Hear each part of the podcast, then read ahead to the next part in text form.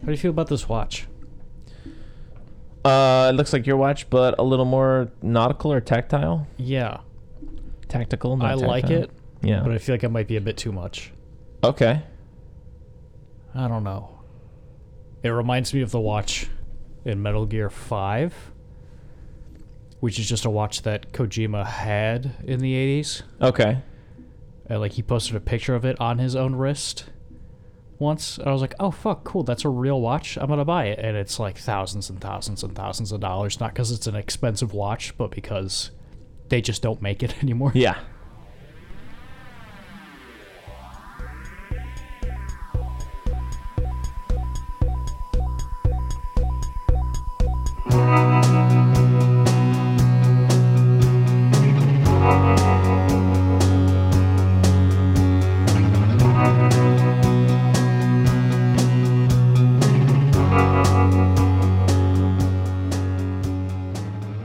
Eating Soup Alone is a podcast hosted by me, Christopher Crumlin, and co hosted by Nicholas Johnson.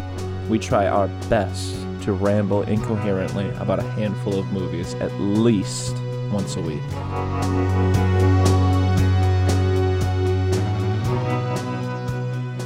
So we watched My Own Private Idaho. Oh, that's where we're going to start? Yeah. Did you want to do a full episode on that?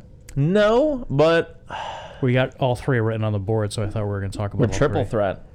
triple threat, maybe. You thinking? I don't know. My own private Idaho.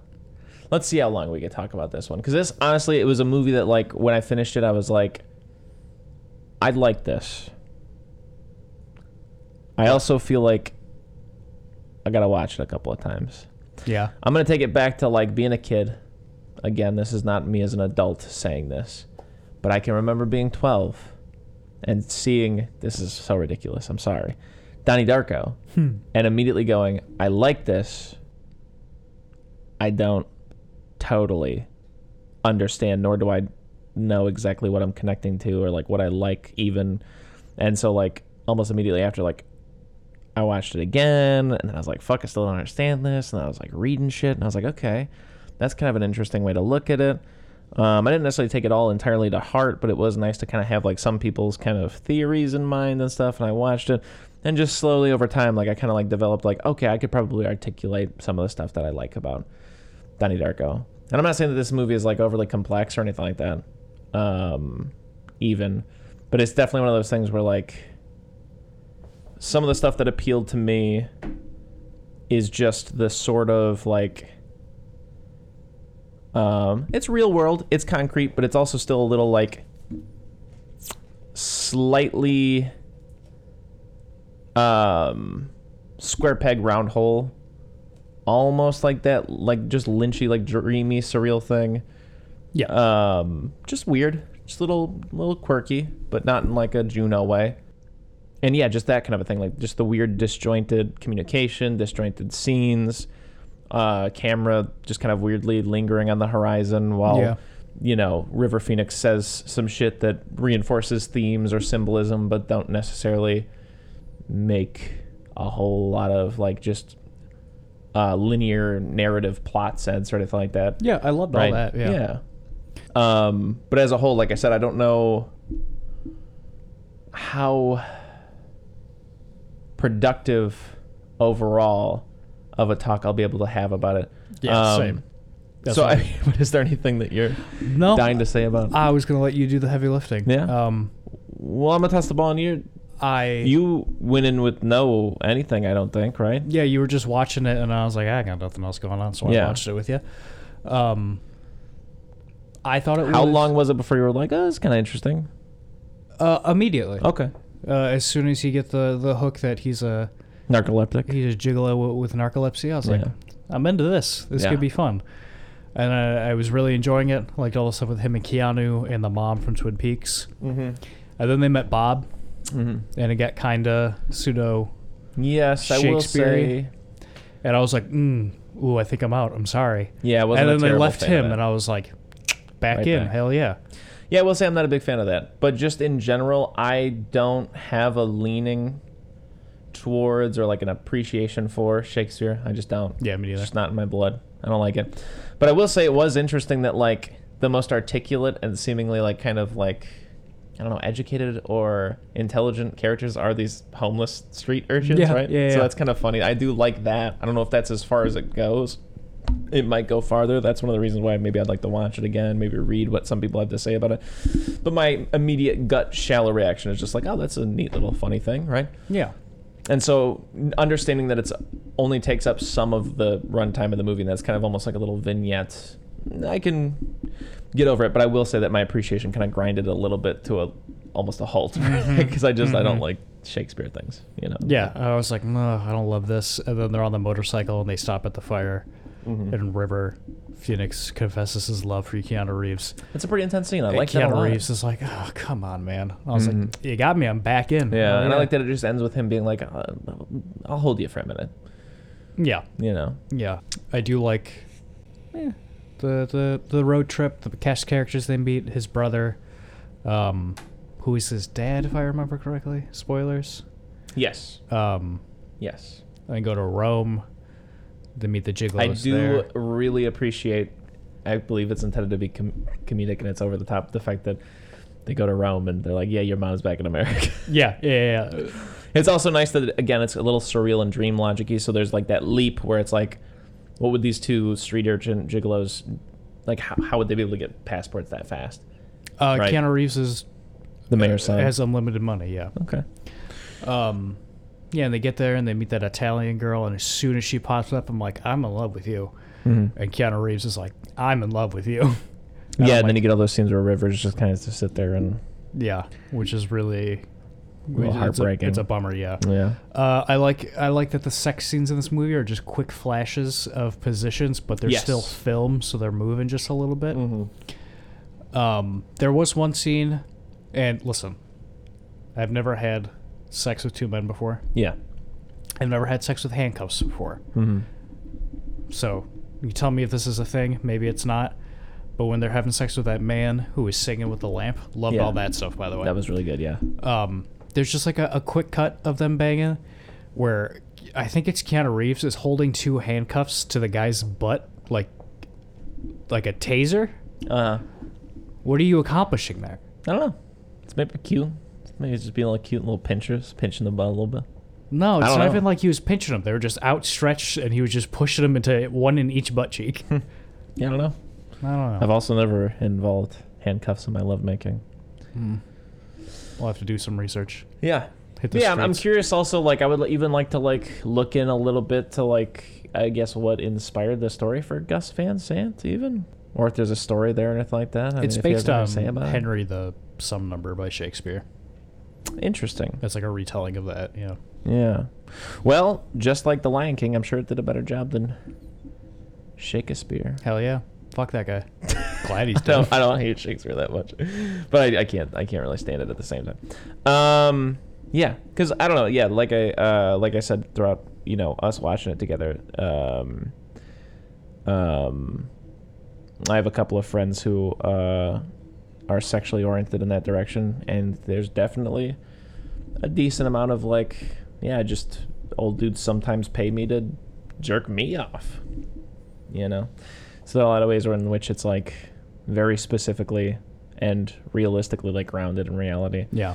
You know, and so it's yeah, it's this, it's this weird like balance between being odd and artsy and surreal and dreamy, but then also really, really real and really, really concrete sometimes. yeah. You know, and uh, yeah, it reminds me a little bit of a movie I'd go on to watch later in the week, Gummo Mm-hmm. which I really hope you watch soon. But yeah, overall, uh, my own Private Idaho, I loved it. Uh, it's a movie that I could see myself rewatching. You know, um, I would recommend it to people, but I also think there's a chance that it could be a movie, which is fine because there's a lot of movies that I love that I recommend to people. Where like you might have to be in the right mood, kind of. Yeah, I get that. I don't know. What would you say about kind of if you were to wrap it up as I had? If just, I was, if I were to wrap up yeah, if you were wrapping it up, kind of. the potato movie, I was a s- B52 song called "My Own Private Idaho." Oh. So. I enjoyed it. I thought it was good. Yeah. I would recommend it. I don't see myself ever watching it again, probably.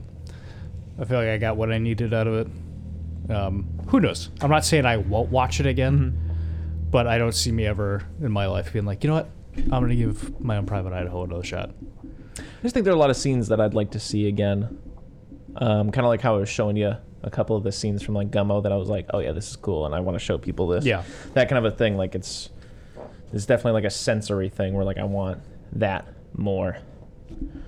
You know, I wasn't necessarily entirely like gripped by the story. I know there was a story there, and there's some interesting story beats and stuff, but it's more so like. um yeah, just like a passive, like I just want to sit and like have it come my way again. Yeah.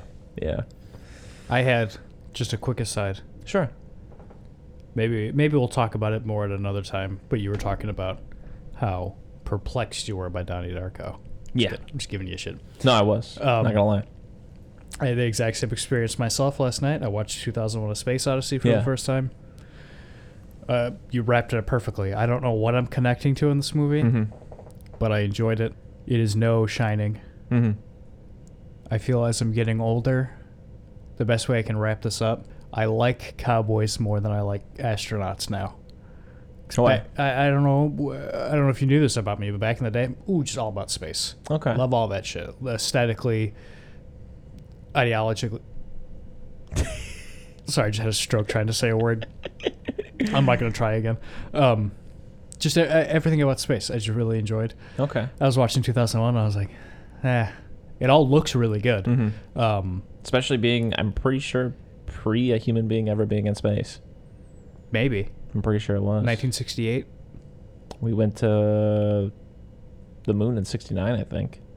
Because it was JFK was like, "We'll do it by the end of the decade," and they got shot, and everybody was like, ah, "Are we gonna really make the deadline?" I wasn't that into space. I don't know the. the I could be wrong. I could be wrong. But I think it was very much so like the inception of its day. Um, really like. Um, Not Inception. I'm my God. I was- meant Interstellar. okay, good. Yeah. yeah, like it's the Interstellar of its day. Uh, not to say that Interstellar is like superior. I just I I say most people would say Interstellar Yeah. is no. the 2001 of this day. yeah. No. But I get that. Yeah. And yeah, I was thinking of Interstellar a lot while watching it, and Mhm. I was just kind of like, ah, I'm kind of over space movies. yeah, So I don't know how much I'm going to look into 2001 to try and understand it a little bit more. I probably will. But it didn't get me like The Shining did. No. The Shining, when I watch it, I was immediately like, I know exactly what I like about this movie, yeah. and I'd like to know as much as possible about it. I Um, am gonna go out on a limb and say that there's no other movie that like, as soon as it starts, there's just this fucking trance. It's got this aura, yeah. Oh, yeah, and I'm just absolutely. in. There's no Yeah. getting me out. That's not a movie that I'm walking away halfway through. Like I am in when that's on. Yeah. It's almost hypnotic. And I started feeling that during 2001. Yeah, because it's so slow. Arguably, like, yeah. 2001 is kind of boring. Yeah. Um, but and that's totally fine sometimes for a movie. Um, Will be a podcast probably where we talk about this. I should watch it again, and then we could actually talk about it. But yeah, but yeah, those are just my general thing feelings on it so far. I love it aesthetically. Um, predates Star Wars. Looks a little bit like Star Wars sometimes, like the suit that Dave's wearing. yeah, I like the suit. That, like I, a- I like the suits and everything reflecting off their helmet. So when he's not wearing the helmet, it like kind of is projected on his face. Uh, I love Hal. He seems like a cool guy. Even when he turns, I was like, you know what? I like to play chess with this guy. He seems he seems like a good time. I love. Last thing I'll bring up about it is I've seen people talk about it before, where they talk about like you know, just explaining things in movies without telling you, like telling you visually. There's that pod, part where they go into the pod to talk about Hal together without Hal being able to hear them Yeah.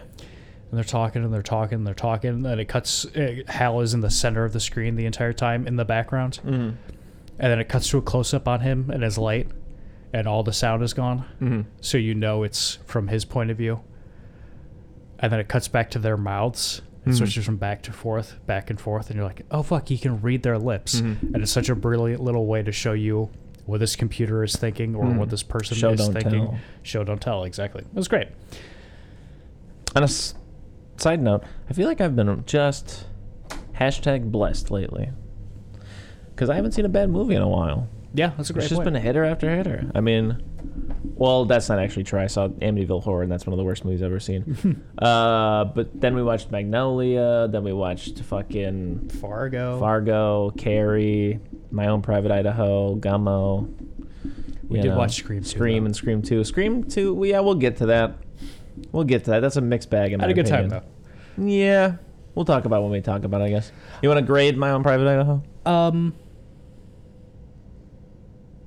out of Like Oh, an A to F kind of thing. Because I feel like that's Yeah, better than like giving it like letters a again, yeah, I forgot Um, numbers. Because then that's more of like a whatever it was going for. How did it do?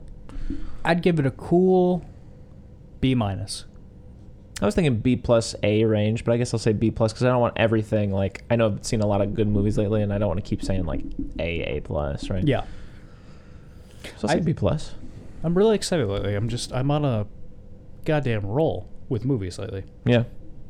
Uh, every time I watch a movie, my entire life, I'm like, I watch a movie, especially a good movie, and I'm like, ah, I feel great. I love Mhm. movies. I gotta watch more movies. And then a long time passes, and I don't watch another movie. Mhm. But lately, I'll just be hanging around, and I'm like, fuck, I want to watch a movie right now. And I've just been doing it. Yeah. And I'm very, I'm very happy about it. As have I. I've actually been bummed out. Like even yesterday, when I was like, I got band practice, but I kind of just wanted to come home and watch a movie. Yeah. Uh, You were like, ah, I gotta go to band practice. I was like, "Oh, I want to watch The Godfather. yeah, even earlier you were like, "Let's watch The Godfather." I was like, "I know, but we should probably do a podcast." yeah, fucking stupid thing. Yeah. So Scream. Scream one. Yeah, let's How move many on times to have you seen cinema Scream? now. How many What's times that? have you seen Scream? How many times have I seen Scream? Yeah. Probably like uh six, seven times maybe. Yeah. Good movie. Can you Love take yourself back to the first time you ever saw it? First time I ever saw Scream, I don't know what got me to watch it, but I saw it on YouTube. It's one of Okay. those things I found the whole uh, the whole thing in like three parts on YouTube Mm-hmm. and like 1480p or something like that. Uh, and I watched it and I loved it. I was like, oh, this is great. And then I was like, oh, sick, they got Scream 2. And I watched it and I was like, oh. Oh, okay, they got Scream 3. I'm here. I guess I'll watch Scream 3. And I Yeah. don't remember anything. I remember who the killer is in Scream 3 because I recognize him from a TV show, Mm-hmm. but I don't know his character, his motivations, or anything like that. I'm sorry, their uh, motivations. Um, spoilers. But yeah, uh, yeah. First time I watched Scream, I was uh, I don't know maybe uh, sophomore in high school, Mm-hmm. and I thought it was cool. And I think the next time I watched it, I was like, oh no, this is this movie's really special. Um, it's not particularly scary ever. I would disagree a little bit. I mean, it has its moments where it's a Yeah. little spooky, but I think that's it. I would say Ghostface feels dangerous. Yeah, and that's where a little bit of the scare comes from for me. Like anytime he's on sc- on screen, I'm like, oh, because I think there's a lot of like gruesome deaths and gory kind of shit Okay. Yeah, yeah. in Scream, so it seems like a much more visceral thing, right? I I think that uh, part of that is due to the fact that he is just a dude, Yeah, and I think it is very clearly. Which is kind of my problem with the second one. There's Yeah. a lot of like, how did he get over there? Oh yeah. Oh, we'll, we'll get to that. Yeah, I mean, but- fuck. I'll get to it now. There's a part in Scream Two where they're in the back of a cop car driving away. And a cop turns and looks in the back seat. He's like, "Oh, ha, ha, cop joke, am I right?" And a Ghostface is just outside of the car and punches through the window and starts killing all of them. Yeah. And I'm like, "What the fuck is this?" Well, then towards the tail end of the thing, they've established that there's only one way out of the car. Yeah. They run away from the car. Then the main girl, whose name is Sidney. Sidney Prescott is like, wait, I gotta go back and find out. She goes back, he's not in the car. Then somehow he's made his way behind her friend who stayed back to where the turning point was, even though, again, established there's only one way out of the car. And like I said, it's a, like a Batman moment where it's like, yes, I understand how he probably could have, but one, not without making a scene, and two, not that quickly, kind of a thing. Also, he was just unconscious for three, four minutes straight. There's no Brain he's dead. got the, the mental fortitude to do but that anyways, sneaking. back to Scream. Back to Scream One. I think he's uh, a man, and that's what makes him scary. Men. Yeah. That's what makes him scary, and I think that point is really well illustrated um, in the beginning with Drew Barrymore, where like she's like hiding behind the TV or something like that, or she's like looking in through the window and she's outside at this point, and you see him just like moving curtains and like looking through shit. Like, fuck, is she back here? Is she over here? Instead of like a, a Jason Voorhees or something like that, where they're just like you turn around, they're like, ah, I'm there. Mm-hmm. You see him just like, fucking, gee, where'd she go? It's great. I love it. Yeah, that first scene, it's really hard. Well, one of the first things that I mentioned was like, I wish that I would have been, not to get all le wrong generation, but I wish that there I could have seen Scream before the Ghostface Killer was a branded thing, because I think that there's a layer to which Scream is scary, because from my understanding at least, that was a pretty common costume. It's No. not something they came up with for the movie. It's not something they came up with for the movie. It, it was a costume that was sold like at a local carnival, mm-hmm. And the local carnival had the rights to it. Okay. So no, I don't think uh, you would have se- if you were in that generation. Yeah, you would have seen it on there. Halloween or anything like yeah, that, you right? wouldn't see. You probably wouldn't have seen it before this. Yeah, movie. but at least it's not a thing where it's like, oh, that's Ghostface. And I guess you could say that about all the movies. Like, I wish there was a way that I could see Jason Voorhees with a hockey mask for the first time and not already have that burned into my brain, or Yeah. even Freddy Krueger. Uh, but anyways, the other thing about it is like there's that moment which again like I wish I could experience or like remember experiencing for the first time where like he goes like what's your name? And she's like why do you want to my na- know my name? And it's the turning point in the conversation because he goes because I want to know who I'm looking at. Oh yeah. and it's a really really like still gives me a little bit of chills but it doesn't hit me as hard as I feel like it would like again like I just wish I was cognizant of the first time I heard that bit because that is a big and it's good and it still works I think Yeah, is we were talking about it while we were watching it. It's the old "the call is coming from inside Mm-hmm. the house" thing, uh, which was just the scariest thing on the planet to me as a kid, and Mm-hmm. to this day, yeah, no, that is, ooh, bone chilling. Yeah, and so like I think the first scene is a really really important scene because, uh, like I said, yeah, there's like this brutality and like visceral nature to it, like danger to like Ghostface. He really does feel like a threat. Um, there's an element to which where like it's set in this like white suburban safe, don't lock your doors kind of thing, Mhm. right? Um, so there's that you know neat thing where like uh, Ghostface says like. I'm at the front door. I'm at the back door. You decide, kind of a thing. Yeah. She's like, no, I don't want to play this game. Little secret, obviously, they're both at each door, so there's no way she's gonna pick the right door, right? Because there's two of them. Actually, no, I think it's just Johnny Depp. Because I think later, Jamie Kennedy's like, "Oh, well, where were you last night, Matthew?" Literally, he's like, "I was with my girlfriend all night," hmm. and so that's okay. how they can kind of get away with it by Okay. having an alibi. One of them has an alibi at all times, you know. But anyways, fast forward to the end, like, and again, it ends on like such a fucking like dark and brutal, like moment where like the parents are coming up to the doors and she's just around the corner, and she Yeah. can't speak because her lungs are filling up with blood and stuff like Yeah, that. yeah, yeah, yeah. She dies right there. And I will say I don't like. It's almost like that scene in the Silence of the Lambs I've talked about before, where like there's just a jump the shark moment where like how would Hannibal Lecter actually be able to pull this off? The fact that they somehow got her strung up on the tree that quick. Climbing, climbing trees aren't that easy, especially if you're alone, like you were saying. If it's just one Yeah. guy with a body Yeah. climbing the tree and hanging it, like how would that happen that fast? It just wouldn't. I'm gonna say maybe he, he set it up beforehand Mm-hmm. because I obviously had a plan. He knew the boyfriend was coming, gonna tape him up in the backyard. Mm-hmm. So I'd say maybe before he got there, or maybe before he called her, he had a noose and he threw it over the tree branch. Sure. And so it's laying on the ground so he can just. Sure. I mimed pulling a rope Yeah. for our listeners. Either way, it's just one of those moments where like it stops and makes you think, but not necessarily like in an interesting way. Yeah. Just in like a, well, you have to try to explain it for yourself, kind of whatever. So, anyways, opening scene, good, Also, really strong. really strong. Also, due to the fact that it's Drew Barrymore, Uh huh. one of the biggest movie stars on the planet, and she Mm-hmm. dies immediately. like I'm taking this from something I read or heard not too long ago about Scream. Mm-hmm. Drew Barrymore's on the fucking poster. And yeah, like that's it's it's a classic uh, Hollywood like a like a psycho thing Mm-hmm. where it's like oh someone that you think is here to stay we're taking them out almost immediately Yeah. it's great Yeah, and I do like that to this day, even though I know who dies, there there's just a feeling that like anybody could die, right? Like yeah I, I really genuinely feel that in this movie. Like I don't really, other than Sidney Prescott, obviously she's safe, but yeah, just I don't know. I always feel like and it's a little on edge more than other slasher movies. it's one of those movies that every time I watch it, like you said, I know everything that happens in this movie. But when she's running up to that porch and she can't scream at her parents, I'm like, I'll just throw the phone, throw the phone on the porch. They'll hear it. They'll look Mm-hmm. at you. You'll be safe. Uh, you mentioned that uh, Billy Loomis looks like Donnie Je- D- Johnny Depp, and I, I, I actually like made a note about that. That he's like the dark, creepy, twisted version of Johnny Depp's character in that movie. Because Johnny Depp's character in that movie is pretty normal. He's just like a normal guy who wears like Yeah. football cut off sweaters and gets sucked into a bed. And anyways, uh, but yeah, he's he's kind of like a fucked up, weird kid version of Billy Loomis Yeah. or not Billy Loomis, Johnny Depp. And uh, I guess maybe just talk about strong scenes. There's also the scene where he comes to visit Sidney Prescott. Billy does, and he drops the cell phone Yes. right right after she's been attacked by the ghost face. Yeah.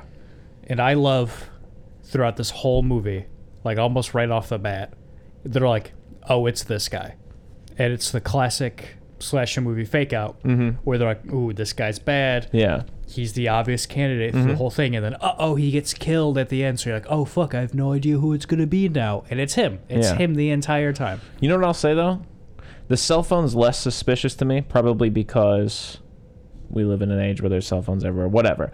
But the thing that always sticks out to me every time I watch it is it's way more unsettling that he just says he's gone. He's gone. He's trying to like comfort her by saying like, "Oh, don't worry, he's gone. He's gone. He's gone." No.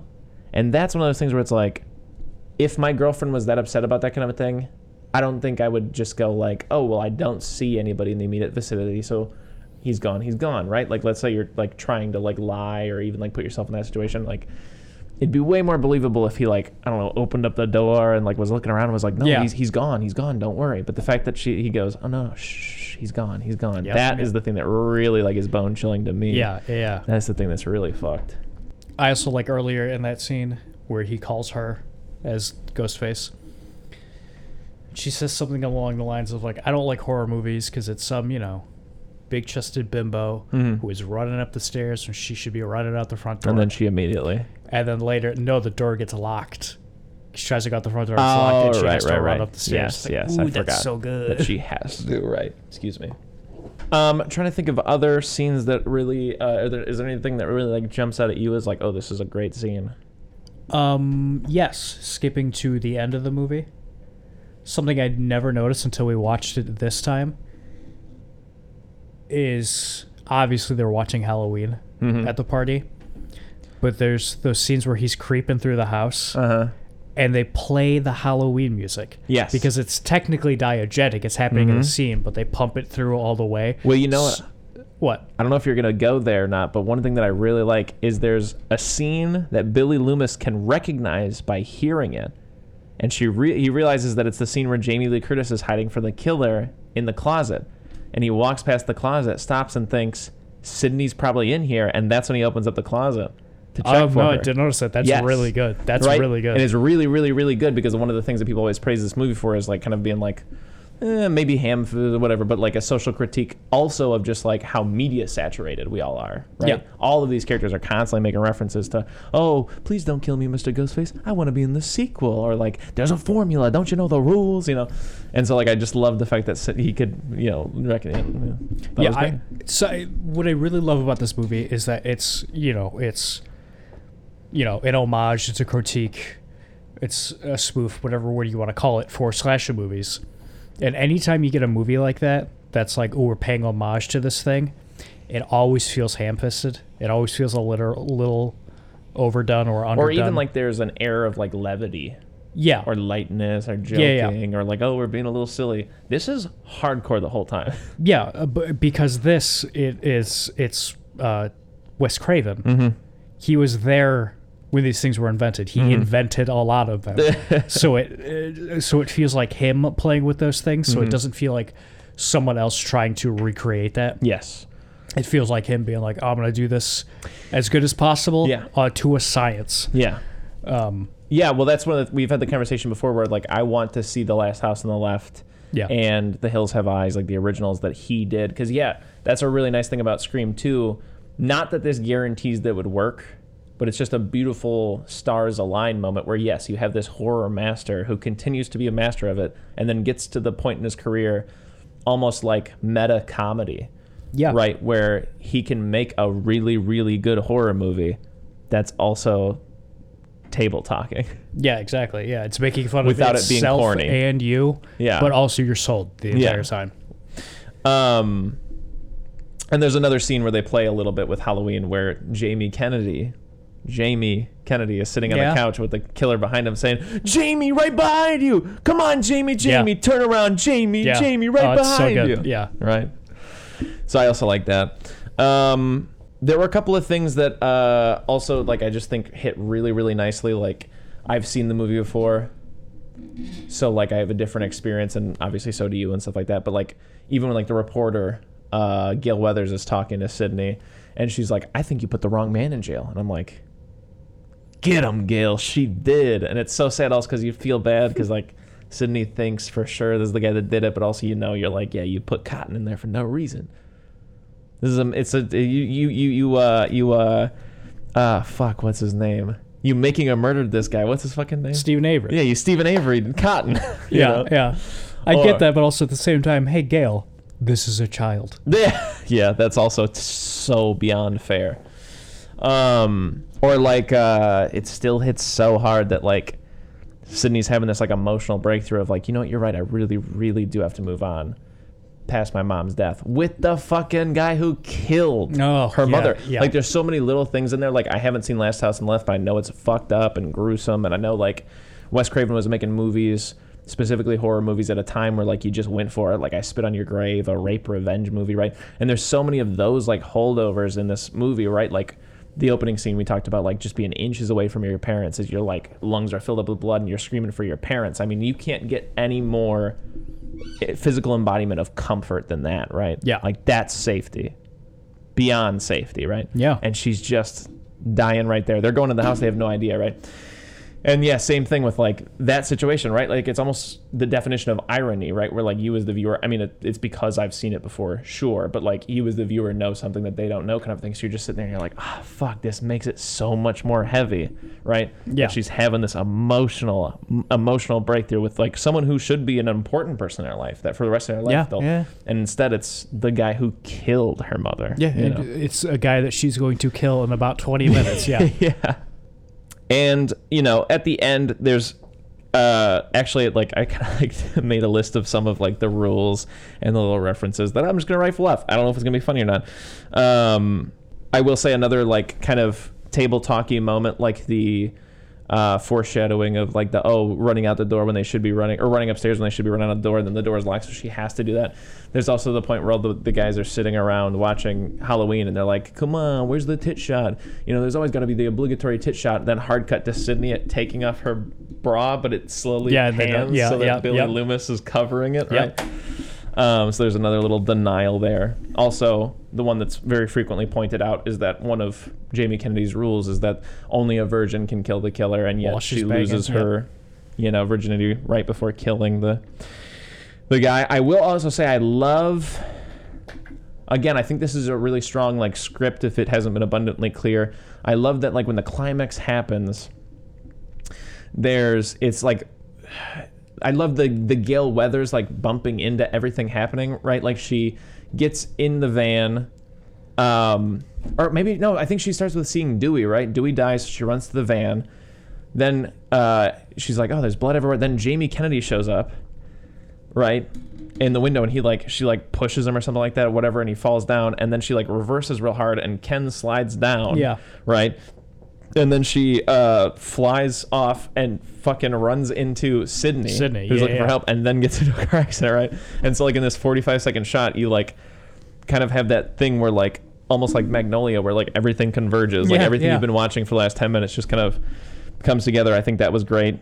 And then, um, I guess I would throw it your way because I've been going on for way too long. I love this movie a lot. Is there anything you want to make mention of real quick before Um, I keep steamrolling um, ahead? Um, there are a few moments, only one I can think of off the top of my head, so I'm going to say one moment.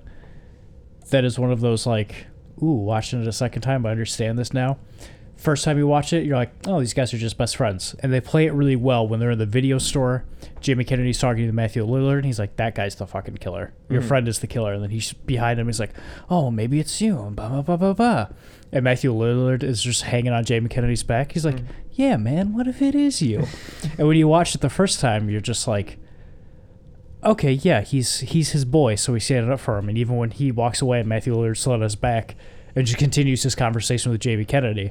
But when you watch it again and you know it's both of them, you're like, oh no, it's the killers squeezing in on this guy together. Yeah. Um, I also like Jamie Kennedy a lot in this movie. Jamie Kennedy. Yeah, he's such a cute little nerd boy. You know? Yeah, yeah, yeah. Yeah. Um, mm, I had one more. I lost it. Give me one. Well, I think. Well, I mean, the last thing I kind of want to talk about is just the big reveal at the end, right? Of who the killers are and just all of their dialogue. Uh, just kind of talking about, like, you know, it's more scary when, like, you don't have a motive and whatnot. Or, like, oh, how about this? Is this motive enough for you? Your whore mom ruined my parents' marriage. That's why I did it, or whatever. Not even that I think that's exactly why he did it. I think he's just, you know, kind of you know, doing the same thing that that uh, cheerleader is doing in the bathroom, where she's like, um, "It's because this generation's brain is rotted out by whatever," and now she's trying, looking for any way that she could possibly right, where they're just kind of Yeah, being yeah, yeah. pretentious, right? I think it's the same thing that he's doing there, where he's like, "Oh, what if it's this? Does that fit it enough?" No, I mean, really, at the end of the day, he's like, "No, I'm just a fucking psycho."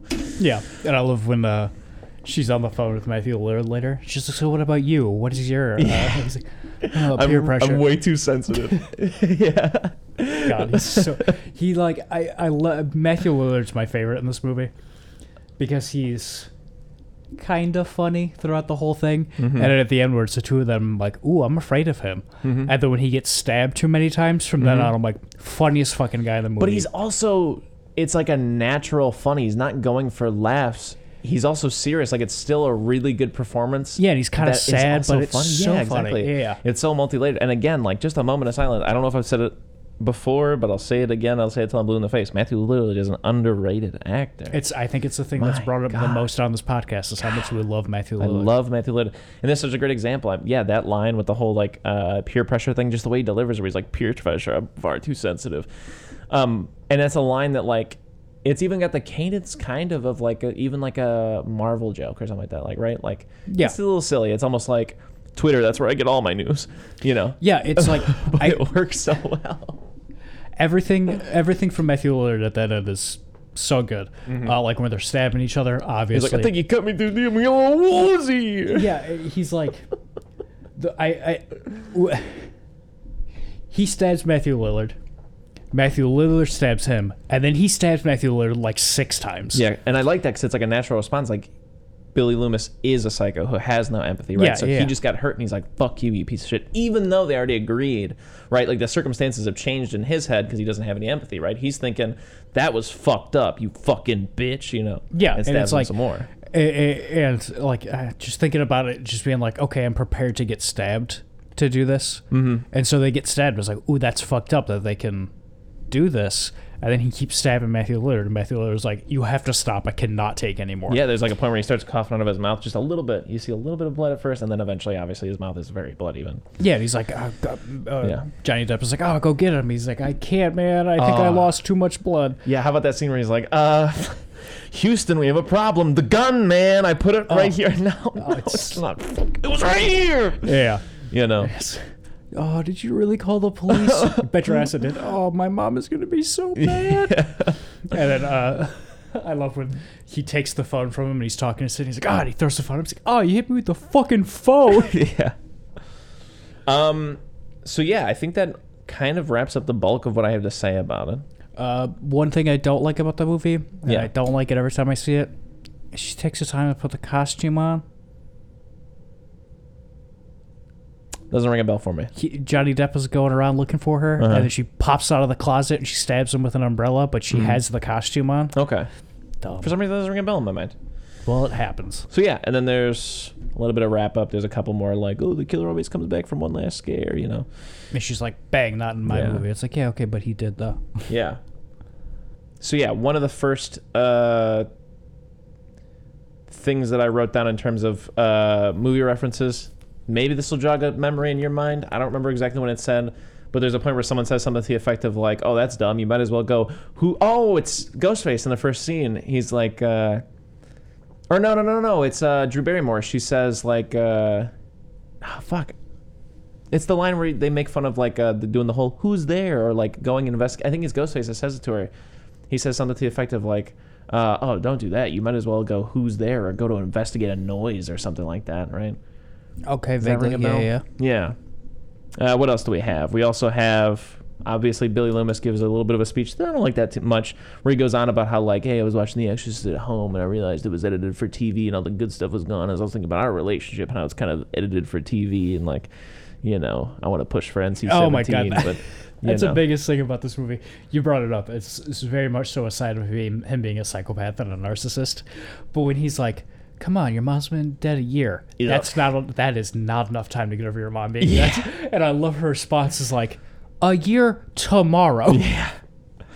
Uh, then her best friend Britta Sophia Rose McGowan, Yeah, actor's name. uh, when she's talking about how Drew Barrymore was killed, she goes like, she was like splatter movie killed. Um, yes, you also mentioned the why would I watch a horror movie? They're all the same, you know, some big chested yada yada going upstairs when she go out the door, yada yada yada. Uh, what else do we have? Uh, you have uh, Matthew Lillard saying like, uh, or someone, one of their friends saying something to the effect of like, "Surprised he even wants to talk to you after you branded him the Candy Man or whatever." Yeah, yeah, right? yeah. I believe at one point, I'm sorry uh, if you had this written down, That's but I noticed it on my own and It's didn't time. have to write it down. No, it's time. Uh, her friend says like, "Oh yeah, it's something out of like a Wes Carpenter movie or something." And I was like, "Yeah, okay." That's funny. Uh, there's also janitor Fred, Yep, played by Wes Craven. uh, stripes in the hat like Freddy Krueger. The conversation that you were talking about with the strong arming the twerp. Uh, Yep, You know, where he gives the explanation that there's always a reason to kill your girlfriend. You know, if the motive is too complicated, you lose your audience, right? You know, talks about how there's a formula. If I were a horror, if it, if it were a horror movie, I'd be the prime suspect. You know, he also gives the it's the millennium. You know, motives are incidental, uh, right? Yep. Uh, when Sidney's best friend is getting murdered in the garage, she's like, "Oh, I spit on your garage." Yeah. Uh, Yeah. yeah, Please don't kill me, Mr. Ghostface. I want to be in the sequel. I already mentioned that one. You know, there's the whole life is a movie, life isn't a movie argument they have, where he's like, it's all one great big movie, but you can't pick your genre. I do like that you can't pick your genre line. I think that's not bad. Yeah. More than the the whole like, oh, our relationship is edited for TV thing that Billy Loomis did earlier. So his Um, last name is Loomis. yeah. There's also the chat about the blood and Halloween uh, being too red. It's all wrong. You know, it's all predictable. I want to see breasts. When do we get to see breasts? Right. And then Jamie kicks off into his rules. He gives three rules. You remember the three rules? Uh, no sex, no drugs or drinking, and Mhm. don't say I'll be right back. Yeah. Yeah. Oh, also, I read this one. Happens at the beginning of the movie. Uh, Drew Barrymore's parents come home. Mm-hmm. The dad goes, take the phone, go to the Mackenzies, call the police. In Halloween, uh, when he That's what she says to the little boy. She goes, go to the Mackenzie's house. Mackenzie's, yeah, 'cause it's across the street. Yeah, yeah, yeah. Um, we all go a little mad sometimes. What is that one? That one's fucking. Oh. We all go a little mad sometimes. That might be Silence of the Lambs or some shit. I can't remember offhand. Keep reading, I'll look it up. No, go ahead. When he talks about Billy Loomis talks about faking dying earlier, it's corn syrup. It's what they use for the pig's blood and Carrie. You know, he also gives the explanation for you know his idea to murder is watch a couple movies, take a couple notes. It's Psycho. It's Psycho. There you go. Yeah, Psycho. So this is also a movie where they say the title of the movie a couple of times, but in this A very lot of people specific one, scream, yeah. yeah, but they also say it. There's a point where like uh, Matthew Lillard goes like, "And you're gonna love this, baby. It's a scream." Oh, yeah, So there you go. That's what I'm going to consider them using the title. That's the one line I'm going to consider. Um, they also say kind of you know black humorishly like uh, these days you gotta have a sequel or whatever, right? Because they get they, they say we get to live on to for the sequel because we get that. The, then there's also a point where uh, Sidney throws it back in their face during the climax, and she says, "You've seen one too many movies, right? Don't blame the movies or something like that, right?" Uh, there's also that little bit, and uh, then obviously we mentioned the dead killer comes back for one more scare thing, right? And so those were all of the little references that I try to keep a little track of. I wish you told me you were taking notes. Oh, I just because the last time we talked, to you said like, "Oh, I was thinking about keeping a little bit of notes." So I did a similar thing where like I didn't write down every fucking thing that Yeah. happened or everything like that. I was like, for this one, I'm just gonna make note of every little in joke they make. All right. Well, then I'll keep. I'll listen to myself more often, I guess. Yeah, you have good ideas. I didn't mean to shoot you down. Did it feel like I shot you down? No, you just had way more than I did. I feel. I'm No, I mean like when we had our initial conversation about No, you no, taking no. notes. Okay, okay. Just making sure I wasn't crushing you. So then we immediately watched Scream 2. Well, before we move on, Ugh. you want to wrap it up in any way, or even give it a grade, perhaps? I'll give Scream an A. I'll give it an A. It's great. It's great. I, I'm still I'm blown away I'm by you still bringing blown it away. up. that I never noticed that he checks the closet. Oh, that's so good. Yeah, it's really good because they even cut to the screen and showed Jamie in the uh, in the closet to give like the audience context. So Like you- I remember them cutting Yeah. to that, but yeah, no, I never, I never picked up that he opens Yeah. the closet. Like I'm it's almost to- it's almost as good as the Hal scene you're describing, yeah, right? I'm 'Cause gonna it's have to show don't back. tell, right? Yeah, I'm gonna have to go back and watch it. That's so Yeah. good. Yeah. And I, I, it's almost a little like I'm fine with it, totally comfortable with who I am, but look at how much I had to say and how enthusiastically I had to say it about Scream as opposed to my own private. Yeah, yeah, yeah, yeah. So Scream, oh yeah, uh, Scream Two. We watched it immediately after, and I'm gonna take the lead for just a second because I just want to get this out. I've just been biting my tongue the whole time. Uh, it's been so long, even though I had a very similar experience with Scream to you, right? Like I've seen Scream one so many times. There was a point where I was a kid and my uncle had like the box set, and I was like, I'm watching all three, and I watched all three, and I've never seen two or three ever again. Just Yep. the one time. Yep. Not that they're awful. It was just like it didn't leave enough of an impression on me as a as a kid, right? Um, but you were like, "Fuck it, let's watch the second one," and I was like, "You know what? Fuck it, let's watch the second one." And in general, mixed bag. We can get into it, but I did like that on this watch. It had been so long that I was like, "Oh fuck, who is the killer?" yeah, I thought that too. Uh, and then I was like, ugh, because I can like picture all of them. I can picture the third act so well, but I, just, Yeah. I was like, I can't picture anybody being there besides Cotton. So for a long time, I was like, "Is it Cotton?" Yeah, and then eventually one character goes away for way too long. Yeah, that, and remember, yeah. another small character starts showing up a lot for no reason. I'm like, oh, right, it's them. Yeah, yeah. And I was uh, tipped off probably mostly that Timothy Olyphant is in the movie because he is just a just a sinister looking man, Yeah. and they play him as a nice nice good guy who just is of no consequence at all. Mm-hmm. And like I said, just disappears for the last like hour of the movie until the very end. Yeah. Which I, I'm gonna say overall, this movie has like a handful of scenes I truly, genuinely love, but as a whole, falls flat in my opinion. That's how I'm feeling about it. Yeah. How do you And- feel about? Sorry, go on. Go ahead, no hit it. How do you feel about the opening? Um, the opening is, yes, m- you know, I think mixed baggy because there are things that I like about it, but then also like, you know, it, it kind of feels like it just kind of follows the formula of the first one. Like they wanted something that's really gonna like get you in the start, so it's like, oh, murder in the movie theater, which is a great idea, and I love that nobody knows if it's real at first and stuff like that.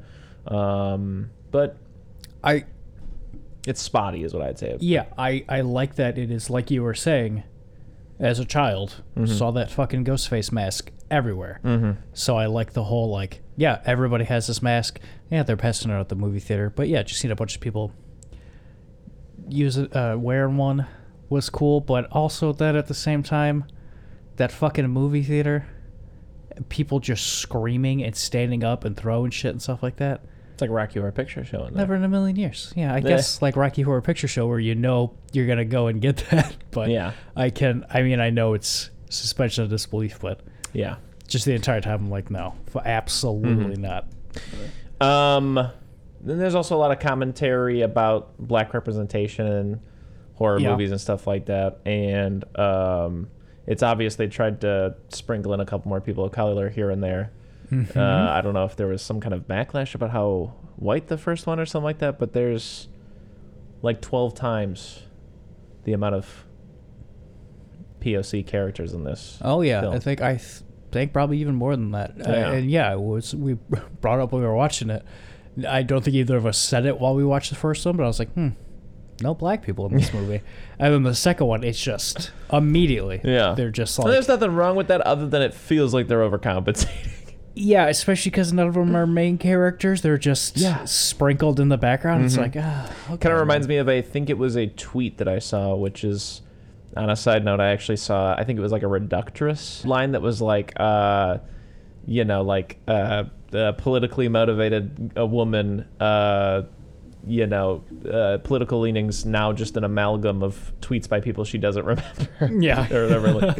But anyways, it was a tweet talking about how like uh, sitcoms will do that, right? To try to quote unquote diversify, they'll sprinkle um, POC like extras in the background, but it ends up having this effect of like since the main characters are all white and they never interact with these characters of color, it creates an, another world that also reflects the real world world where races intentionally, especially like white people, don't necessarily like they might not have an outward problem with characters of color, but they don't also they also don't interact with them Yeah. right? So, anyways, besides all that kind of stuff, that was just a. I, I would say uh, in the stall, I said it out loud. I still stand by it. That's a real hard stab to stab through a stall like that. Oh yeah, through his That had to be- brain and the the wall. Yeah. And so that's another one of those examples of just like kind of making him superhuman. Yep. Yep. Yeah, also no. to guess where his head was. Yeah. Hmm. But I do like the ba ba ba ba booey, the fact that like immediately after he like kind of like peers around the corner to make sure the other guys are like leaving the stall or the, the bathroom or whatever, um, because that's more realistic. But the stab to the stall, I didn't like that. Mm-mm. Um, and then also there's like a, I feel like another layer of because obviously this is all commentary on the, on horror still. Um, the fact that like uh, she's up there and she's bleeding, and I think it's obviously in and of itself the fact that you it's blurring the lines, you know, kind of being in a kind of like they don't know what's real and what's fake kind of a thing, and you know the idea being that like you can make that argument just like the first one does, kind of to a degree with like you watch so many movies at a certain point like what's real and fake, kind of blurring the lines, right? But then everybody does realize, and I like that they all have empathy and they realize what's going on, kind of a thing. Because initially I was thinking like, oh, it's almost like she's standing there and she's actually experienced this, and no one cares because they're so desensitized because of what's going on. But I like that it didn't go that far with being cynical. You know, the fact that once Yeah. people realize what's going on, they do still care. I do like that. Oh, at the end of this movie, Timothy Olyphant and Billy Loomis's mother, Yeah. they're doing this to get back at Sidney, to get back at these kids for what they did to her son. Yeah. Why kill anybody else then? I guess. Why kill two of. people in a movie theater? Yeah, hundred percent. Like, was that Yeah. was that him? Why kill anybody other than Sidney? I guess, kind of. I mean, I guess to like play mind games with her and scare her or something. Yeah. But Like in in the first one, we get that he's psychotic, yeah, but also everyone he's killing makes sense. yeah. Even Drew Barrymore, they make an offhanded comment that they used to date, and she left him for somebody else. Um, but yeah, just two people in the Yeah. movie theater doesn't really make sense. I know it's not necessarily too complicated in the sense of the motivation, right? Like the motivation is revenge, but it reminds me of that quote from the first one where it's like, "Oh, you make it too complicated and you lose your audience." It's not uh, complicated on the front end, but it's obviously complicated on the back end, right? Which is like, this is a weird way to go for revenge, kind of, Yeah. right? Like, like let's take another example of revenge as the motivation for a serial killer. Friday the Thirteenth. She's getting revenge, revenge because the camp counselors were Mhm. fucking around and their, his her kid died, right? but it's the camp counselor, so it makes sense why there'd be a body count because she's killing all of them, Yeah. right? Whereas like this one, it's like, well, you want revenge on Sidney, so you're killing all of these like new college acquaintances she has that she doesn't care about, and you're killing random people in a movie theater.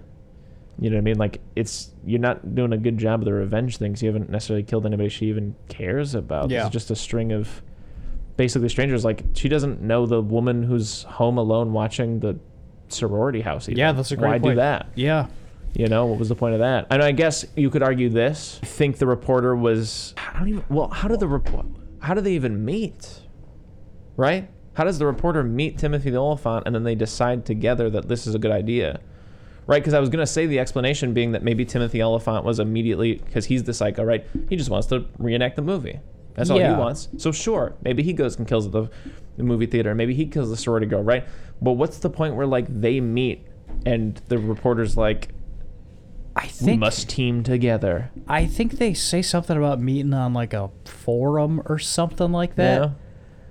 But no, I can't remember. Well, ultimately, what I'm saying is this is the example of how it is too complicated. So I think the Yeah. quote from the first movie works here. Yeah. Also, yeah, no, his plan at the sa- yeah, he said his plan was, oh, I'm gonna go to jail, I'm gonna go to Mhm. trial, and Yeah. I'm gonna say movies made me do it, and I'm Exactly. gonna get out scot free. Yeah. So all- that does explain why all the murdering happened. That doesn't have to do with Sidney Shore, and maybe the reporter just came in just for the sake of getting revenge at the very end, you know. But all I'm saying is it's a little watery and like weak, Oh, for sure. you know. Um, Maybe don't have the reporter and it's fine. I like the idea of just a psycho. Like that's better commentary in my opinion of just the whole thing where he's like, I want to be famous, especially because it's really culturally relevant in terms of like that's how most people view like mass shootings these days. Yeah, You know. Um, but you gotta have two killers again because the first one had two killers. yeah, I don't like that. I think they really should have went with one killer. Yeah, I really, really do. Because that reporter didn't add anything to me, other than baggage and weak, weakening your product, watering it down. it's just a, a, a another twist. Ooh, I didn't expect it to be this This person. reporter, yeah. All right, eat my whole butt. Uh, Um, well, let's talk a little bit about things that did work. I think that cop car scene, tense as shit. yeah, Up until the weird jump that we talked about when we yeah, were talking about Scream, yeah, what, yeah. where like he's, you know, you were talking about how he's out for too long, or how he shows up, and punches the window out into the cop, and how he Mhm. disappears kind of, and then reappears and kills her friend. But the whole thing where like they have to like pry it back, and she like tries the door and it's like jammed, and then she realizes she has to go across, and she stops to like check the mask, but then she like elbows the horn a little bit, and she's like, "Oh, I just gotta get out of here and get out of here, and then she goes to open the door for her friend. But it won't it's open, so now her friend has to do do the same shit. Yeah, Great scene. It's But- one of those things where like Wes Craven's just doing what he does best, you know? But also, just logistically, think about seeing a car with four people in it, Mm-hmm. being like, "I'm going to kill all four of these people in this Mhm. moving car with a knife." Yes. Uh, it's, Mm-hmm. No, I agree with you. Everything surrounding it is bad, but that specific scene where they have to get out of the car works. absolutely. But I, I'm so hung up on it. Mm-hmm. Um, and then for the most part, can't really think of too much more of the killings. I think uh, maybe when he's on the phone and they're running around campus looking for who's on the phone, that kind of works. Yeah. Um, rest in peace, Jamie Kennedy. Which a side note reminds me of the caller ID scene. Yeah, I love that almost immediately. Like it's the immediately after the kind of like weird vignette beginning. There's the cold open of her just getting another call and her being like, him being like, "You don't even know who I am," and she's like, "Uh, you're Jerry Livingston of Ohio Town, Ohio," and he's like, "Oh, what? What?" yeah. Um, apparently, like something like nine hundred percent the the sales of Mhm. caller ID machines went up after the first Scream came out. Um, and yeah, I do. That's a nice little little added touch. Where it's like, ooh, this isn't this this gimmick isn't going to work anymore for this movie. Yes. and I Um, like that again. It's like, again, kind of meta table talking without being corny, right? Like it's just them being like, yeah, caller ID exists now. Totally. I like when Gale and Dewey, who I'm surprised we haven't mentioned yet. Did we even mention him in the first one? We did not. No, we didn't talk about Dewey at all. Um, well, he's WWE champ. WWE champ David David Arquette. Arquette. I like Dewey. I like Dewey too. I like Dewey a lot. He's just a hometown cop, uh, kicked by a horse as a child. Is that what the story is? It's gotta be right. Uh, I do like in the first uh, movie, he's got the. I like the line a lot where like she says like I do really well with 18 to 24 year olds or whatever. yeah. She's like, oh, you do. and watch she's like, you show." do watch? And he goes, ma'am, I'm 25. I was 24 for a whole year. That's great. Yeah. Um, So cute. I like when they are checking the footage that they got to see if they can find the killer. Yeah. And then the other TV turns on, and it's like, oh, this is the killer's footage. Mhm. Footage. Oh no, it keeps flipping through and flipping through, flipping through. Which also ties well into Am- uh, uh, Timothy uh, Olyphant, whatever his name is, yeah. because he's film Yeah. major, got a camera. And then the very last shot is them. Yeah. It's like, ooh, that's good. That's very good. You cut up there and it's Ghostface work on the projector. That's a little comical, but Yeah. yeah. Um. I also like the IMs in the um, Oh, the library. library yeah. scene. Because, yeah, again, like you don't know who you're looking for. Could be anyone in there. Could easily get out, too. Yeah. It's just so out in the open. Like, it's just one of those things where, like, you know, just kind of basic Stalker 101. Undermine your general sense of security, which is actually a false sense of security because Yeah. you're really not safe anywhere. I thought all the cotton stuff was weird. Yeah. He, I guess he's a good added layer for like another person that could potentially be the killer, but I do like when Gale gets out of this situation uh, right after reviewing the footage, and she runs into him, and he's covered in blood. He's like, "I just found Dewey." And she's like, "Oh no!" And she runs, and he's like, "Ah, shit." hmm It's great. Just oh, there's no way I'm getting out of this one. On a side note, I will say I I, I, I want to take it back a little bit about the reporter, but again, I just don't think it works. I actually really like that the reporter's thing is that like, and everywhere on the medium media, it's blame the parents, blame the parents, blame the parents. So I like that a little bit, but again, I just don't think they do enough with it. It doesn't work. Comes out of Really? absolutely nowhere. Yeah, exactly. Yeah, but I do like that idea of like do something with that. Yeah, Don't just mention it at the end and expect me to think that that's yeah. a good story. Ugh. But anyways, to go back to what we were talking about. It's like to go back to what we were talking about. Uh, reverse Yahtzee on you, or reverse Uno on you. I don't remember what we were talking about. Do you? No, I'm going. this, this is taking too long. To go back to what you were just saying about the Yeah. twist, it is the worst kind of twist in a movie where they're like, ah, twist. Mm-hmm. And now it makes sense for a bunch of stuff. I'm going to tell you that you would have no possible Way of fucking way of understanding. Yeah. Yeah. it's like, oh, that's a good twist, but I guess I couldn't have seen that coming because you were lying to Mhm. me. Yeah, it's almost like um, it's not as much of a sin in this movie. In fact, I'm not even complaining about it. But like I've, I know I've heard reviewers talk about how like maybe the twist in Friday the Thirteenth would work a little bit better if like Mrs. Voorhees was a character in the movie before that yeah. point. Yeah, absolutely. And that's kind of how I feel about the reporter. Is like, okay, you just lied to me. You told me she was a reporter the whole time. I'm not necessarily surprised that she's Billy Loomis's mom because I didn't give a fuck about her. She was just a reporter who keeps bugging Gale. Like, yeah. almost if it was, like, what if it was Billy's mom and Billy's mom was treating Sidney the same way that Cotton was, right? And so you've just got this like storm of like she's starting college and now Gale's bringing Cotton into her life and this, you know, Billy's mom's tracked her down and keeps harassing her too, right? And she's got all these things she's worrying about, but instead, I don't think the movie does a Also, job of that. she would know what Billy's mom fucking looks like. Hundred percent, yeah. she was a fucking no a, a- her mom was fucking her husband Mm-hmm. and also she walked out of them like a year ago there's no way she doesn't know what billy loomis's mom looks like Is it Billy's or is it Matthew Lillard's mom? it's billy it's billy's Billy? mom Yeah. Okay. yeah because she's like because your whore mother slept with my husband Ah, right, right, right, right, right. Um, there was one other strength I wanted to give it. Uh, Baba Booey, Baba Booey, Baba Booey. Yeah, I, I think that might be it. Uh, to go back to Scream 1, though, please something I forgot to mention was like the other thing that's really, really, really cool about Scream over other slasher movies is like, and I think I touched on it briefly when I was talking about like, oh man, like I feel like anyone could die, right? Well, why is that? Because I actually care about these characters. Yeah. Which is a rarity in horror movies, but especially slasher movies. My For sure, God, is for it rare, sure, rarity yeah. in slasher movies? they're just usually just dumb teenagers that you just kind of hate because mm-hmm. they're going to die anyway Yeah. yeah And Scream does have like the archetypes, right? Like yeah you know, Billy Loomis in the script at least was supposed to be the jockey type, and then Matthew Lillard was kind of supposed to be like the funny stoner stoner type, and you know, uh, Jamie's the nerd, you know, and Sidney's the the, virgin with her girlfriend being the polar opposite, the quote unquote like slut who sleeps around or whatever.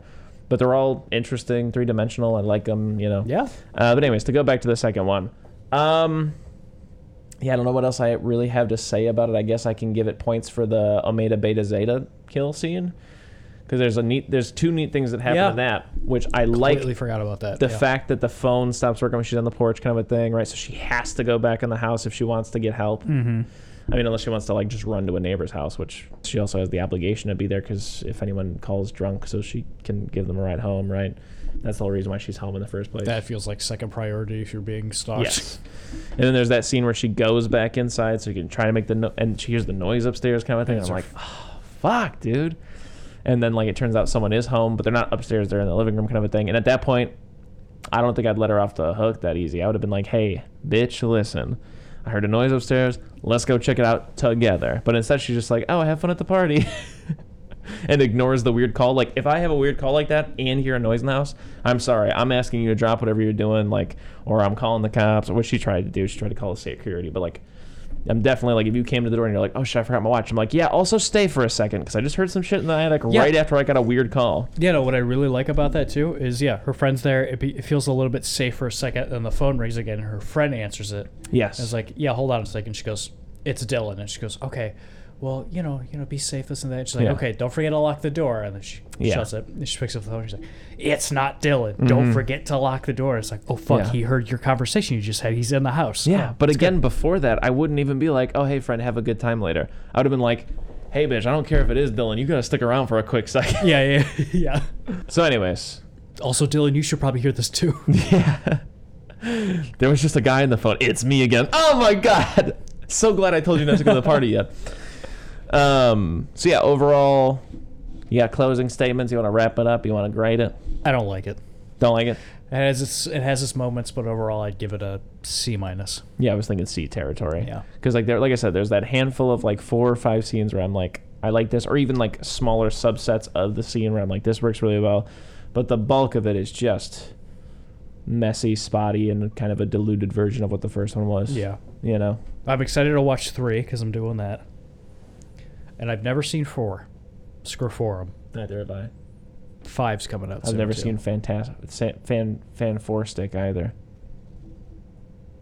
I don't remember much of it, but I saw it and went, "That was bad." That was the end of it. I've also never seen Chronicle, but they're they're making a Chronicle too. Are they? Yep, Max Landis wrote Chronicle. he did. He's also on an episode of the X Files files that I've refused up until this point to listen to, but it's the X Cops one. It's the one where the cops has a crossover with the X Files. Oh no! So I want to hear them talk about that, but I also don't really want to hear Max Landis talk. There's an episode of Red Letter Media where they talk about Neil Breen. He's basically like the new Tommy Wiseau.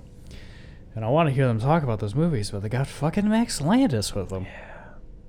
There's Maybe one day I will, because sometimes I'm like, I should listen to some X Files files, and I'm like, there is that one episode I haven't seen, and I'm like, I just can't do it. Yeah, that guy's a legit monster. Yeah. Yeah. Well, anyways, that was this was a three for This was a three for. It was a four for. We talked about 2001. briefly. There might be a Okay. extended play version of that EP Okay. one day. Well, it was a three for with a little bonus for you. EP and extended play the same shit. There might be an LP version of that EP. The EP might have been a signal of an LP to come. Okay, bye. Okay, bye.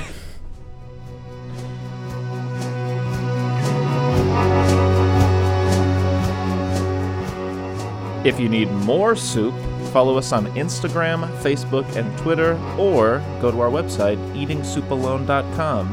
And until next time,